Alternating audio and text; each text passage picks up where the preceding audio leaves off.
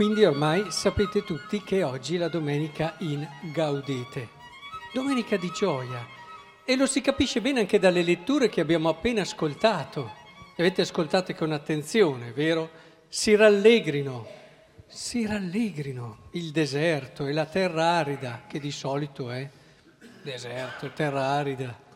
Non ti ispirano tanta, danno proprio quel senso, no? Di qualcosa un po' di morto ravvivati, rallegrati, come certe anime, ahimè. Esulti e fiorisca la steppa, come fiore di narciso fiorisca.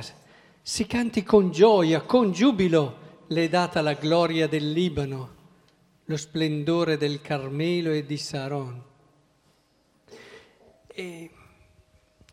Ma dove sta il motivo di tutta sta gioia? Chiediamocelo. Io non so se oggi venendo a messa avevate questa carica interiore questa voglia, questa... avete il risuonare no, di questo annuncio di gioia nel vostro cuore. Chiediamocelo perché?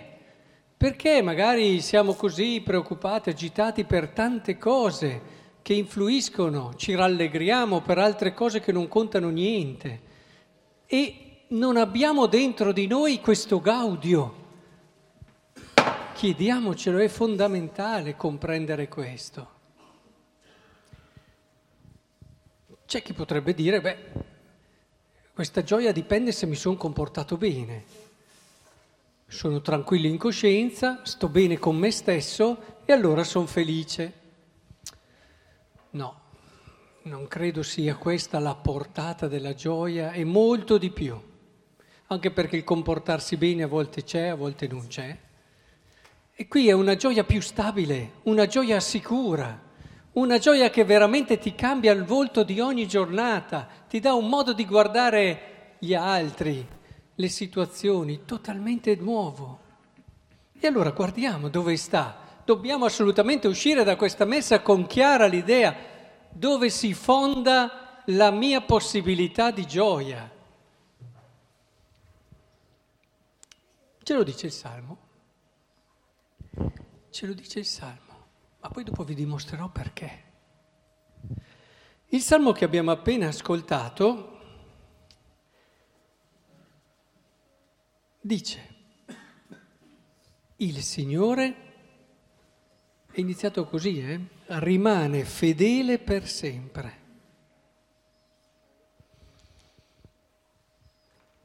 Il motivo della nostra gioia è questo, la fedeltà di Dio mi verrebbe da, oh, sveglia, svegliati, Dio è fedele. Svegliati, Dio è fedele, perché se è fedele, eh, uno può dire, vabbè, Dio è fedele, lui è là, è tranquillo. No, ma se è fedele, non può essere la stessa giornata per te, perché non è fedele uno che qualunque, è fedele chi ha fatto delle promesse. Tutto, in fondo alla liturgia di oggi, non so se ci avete fatto caso, è come un filo continuo, un filo continuo. È partito Isaia dicendo, allora si apriranno gli occhi dei ciechi, si schiuderanno gli orecchi dei sordi, allora lo zoppo salterà come un cervo. Lo riprende il Salmo renderà giustizia agli oppressi, darà il pane agli affamati, ridona la vista ai ciechi, il Signore rialza chi è caduto, il Signore ama i giusti, lo riprende il Vangelo. Mandano Giovanni a chiedere che cosa è che, ma è lui quello che deve venire? E Gesù gli dice, andategli a dire che è quello che vedete. Andate e riferite a Giovanni ciò che udite e vedete. I ciechi riacquistano la vista, gli zoppi camminano, i lebrosi sono purificati, i sordi od... Cogliete questa fedeltà, cogliete questa continuità. Ce n'è di, di tempo, da Isaia al salmista, al Vangelo. C'è tanto tempo, ma la fedeltà di Dio è sempre quella. Dio è fedele. Provate a immaginarvi, eh, avete un, un padre benestante, benestante, che ha tante possibilità, eccetera, e magari siete in un momento di difficoltà di difficoltà economica che vi dà tanti pensieri, tante preoccupazioni. Il pensare di avere un padre che vi vuol bene e che non verrà mai a meno questo volervi bene, ma poi cambia tutta la situazione, tutti i problemi, tutte le difficoltà che avete, le vedete in un modo diverso. In più, in più, un padre benestante arriva fin dove arriva, più di, là, più di tanto non può andare, perché quando arriva un qualche problema di salute, eccetera, anche le persone benestanti ti possono anticipare una visita, ma ti possono ottenere un medico più famoso, ma lo vediamo, si arriva dove si arriva. Il nostro Padre invece è speciale, perché può dare un senso e un significato anche a quel momento lì, che può essere di guarire, ma può essere anche di dargli un significato ancora più grande e più vero nell'amore. Quindi avere un padre fedele avere chi ci ha fatto delle promesse, delle promesse di questo livello ed è fedele, e Gesù che nasce è la prova della fedeltà di Dio, perché dinanzi a tutti questi tradimenti degli uomini, eh, chiunque di noi si sarebbe stancato molto, molto prima. Invece no, Dio è fedele. Dio ha detto che avrebbe fatto salvato e mandato, e lo ha mandato, ha mandato suo figlio. Ora, credo che sia importante, e qui ci viene detto dalla seconda lettura, l'unica che ancora non abbiamo citato, di Giacomo, ci viene detto che dobbiamo imparare a fare come l'agricoltore. Egli aspetta con costanza il prezioso frutto della terra finché abbia ricevuto le prime e le ultime. A volte perché andiamo in crisi sulla fedeltà di Dio? Perché non abbiamo tutto subito? Perché vorremmo tutto subito, vogliamo capire tutto subito in modo evidente, secondo le nostre logiche umane, eh, ci fermiamo dinanzi a dei misteri che a volte sono neanche troppo complicati, altre volte sono invece molto grandi.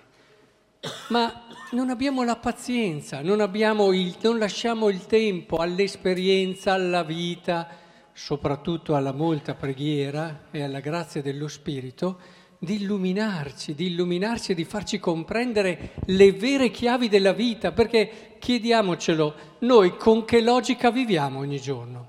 Con la logica di Dio o la logica del mondo? Chiediamocelo. Ci alziamo al mattino già in chiave spirituale e lì ci vorrebbe almeno mezz'ora di preghiera per entrarci al mattino. Allora cambia completamente il volto della giornata. Allora ci, rico- ci cominciamo a capire che la giornata può essere vissuta con uno spirito anche diverso. La giornata di chi è ricolmo di una certezza che Dio oggi sarà fedele con me, alle sue promesse. Ma cambia, eh? Cambia. Saper aspettare, magari subito non ho i riscontri, abbiate fiducia, abbiate fiducia. Gesù ha avuto fiducia fino alla fine, anche quando tutto sembrava dire che Dio, suo Padre, lo aveva abbandonato. Ed è stata questa fiducia che Dio è fedele che lo ha fatto vincere. E dice ancora un'altra cosa.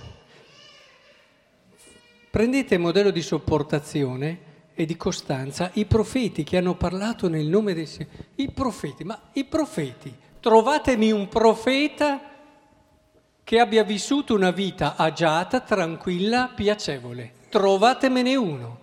Eh, ve lo do come compito. Leggete questa settimana tutta la Bibbia, basta tutta la parte dei profeti, e trovatemene uno che fosse contento, tranquillo, che tutti inneggiavano a lui e gli dicevano bravo, bravo, andatemelo a cercare se lo trovate. Trovate mica, eh? I profeti hanno avuto sempre vite travagliate, incomprensioni, ma lo si dice anche, è stato un profeta. Quando è che lo diciamo è stato un profeta? Dopo che è morto. Magari dopo che lui diceva le cose, nessuno lo ascoltava, o comunque dicevano, ma E poi dopo si accorgono che ha anticipato i tempi e ha detto delle cose che gli altri non vedevano, ma lui le vedeva. E i profeti ci insegnano proprio questa sana pazienza, questo saper guardare oltre a quello che vivi in questo momento, per arrivare a non dubitare mai della fedeltà di Dio. Perché se abbiamo il cuore pieno di questa certezza, avremo il cuore pieno anche della sua promessa. E quando abbiamo un cuore pieno di una promessa, questi bambini che si aspettano delle cose belle, ma li guardate negli occhi. Genitori, fate un momento di preghiera, fermandovi ogni tanto a guardare gli occhi dei vostri figli quando si aspettano qualcosa di bello. Mm? È una preghiera che Dio gradisce molto. E chiudo però con una raccomandazione, perché la seconda lettura ci dà una raccomandazione molto molto preziosa. Eh? Dice, perché questa fedeltà si rimanga viva in noi. Questo va bene anche per voi ragazzi. Eh?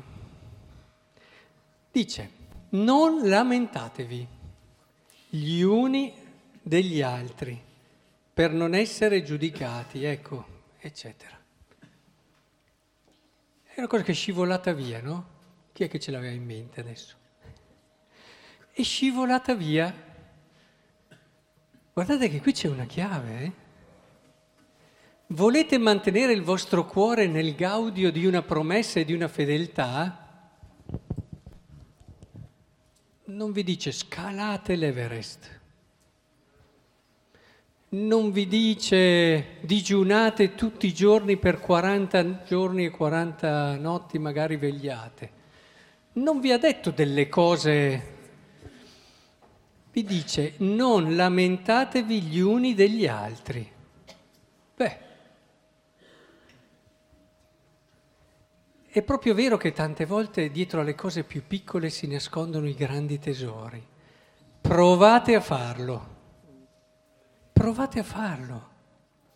Provate a dirvi, ma guarda questo... E ricordate l'agricoltore che attende con pazienza Provate a... Ancora, ma non ha ancora capito. Oppure questo proprio... Provate adesso, fino a Natale, a non lamentarvi neanche una volta gli uni degli altri. Se proprio è, pregate. Se proprio vi accorgete che fate qualche rinuncia per lui, ma non lamentatevi qualcosa di questa fedeltà di Dio entrerà di più nel vostro cuore. Può sembrare strano, ma fa bene, fa proprio bene lì. E capirete che la promessa di Dio è un qualcosa per voi, è un qualcosa che già agisce e vive in voi.